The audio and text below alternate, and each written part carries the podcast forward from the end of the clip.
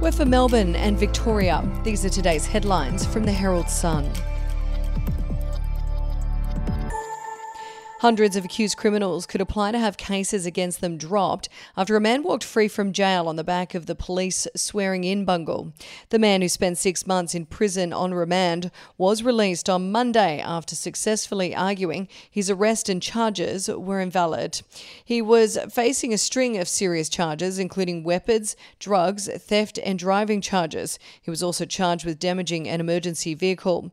But he successfully applied to have the case dropped because the police officer who charged him was one of more than a thousand wrongly sworn in between 2014 and 2021.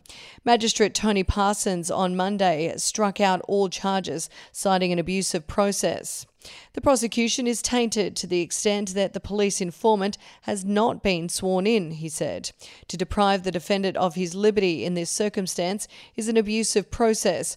Mr. Parsons also noted the man had spent 178 days in pre sentence detention, which was likely more than he would have served if sentenced for the crimes. But he was released for the abuse of process not due to time already served. It is believed to be the first prosecution to collapse since the bungle was revealed a fortnight ago and has prompted fears of a flood of similar applications to have charges dropped. And if you'd like to read more on that story today, you can take out a subscription at heraldsun.com.au or download the app at the App Store. Shane Warne's body is said to be flown home today, according to Thai police sources. The Aussie cricket legend, who died from a heart attack in a luxury villa in Thailand on Friday night, will leave by private jet from Don Mueang International Airport in Bangkok at 8 a.m. local time. It is not yet confirmed where the plane will land, but it is presumed to be Melbourne. The 52 year old's body has been in the mortuary of the police hospital in the Thai capital since Tuesday. Warney, who'd been on an extreme 14 day juice cleanse diet in the lead up to the trip, was on holiday with friends on the island of Koh Samui when he was found unresponsive in his villa at around 5 pm. And we'll be back after this. News doesn't have to be boring. The Brits have given Prince Harry a new nickname after yet another tell all interview. Oh, God, is it the Ginger Whinger? Let the team at news.com.au get you up to speed each day with their podcast, From the Newsroom. a couple were busted joining the Mile High Club. Well, I guess they can't fly Virgin anymore. Politics, sport, red carpets, royals. Get all the goss in just a few minutes. Follow From the Newsroom wherever you get your podcast from. Australia's defence workforce will fill the MCG by 2040 in a $38 billion plan to ensure the ADF can expand its submarine fleet, establish an information warfare unit, and deliver a missile defence capability. A sweeping defence review has concluded that 101,000 people will be needed by 2040, including almost 80,000 permanent personnel, a 30% increase on current numbers. Scott Morrison will promise the expansion on Thursday, declaring Australia needs a bigger ADF with more soldiers, sailors, and airmen and women to operate the cutting edge capabilities we're getting.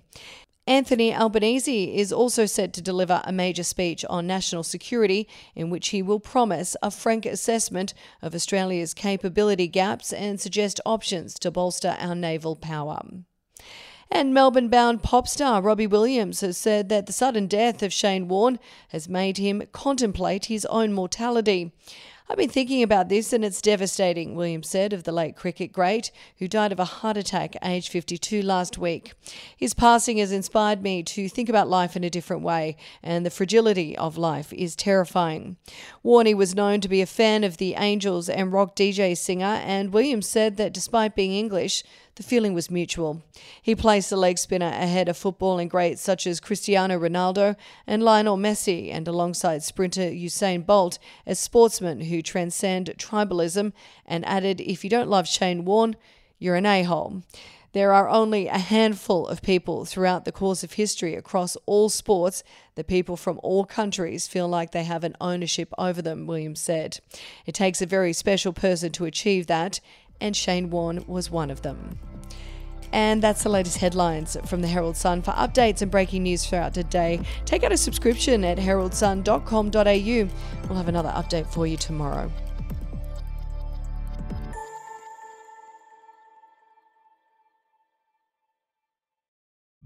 The podcast Faith on Trial looks into Hillsong, both in Australia and the US, and takes both the listener and hosts on unexpected twists and turns in the story of Brian Houston and the Singing Preachers. There are two incidents involving Pastor Brian. The Australian journalists uncovered a litany of alleged criminal behavior in the megachurch. Financial gifts were being given to the leaders of the church. Listen to Faith on Trial Hillsong ad free on Crimex Plus on Apple Podcasts today or wherever you get your podcasts.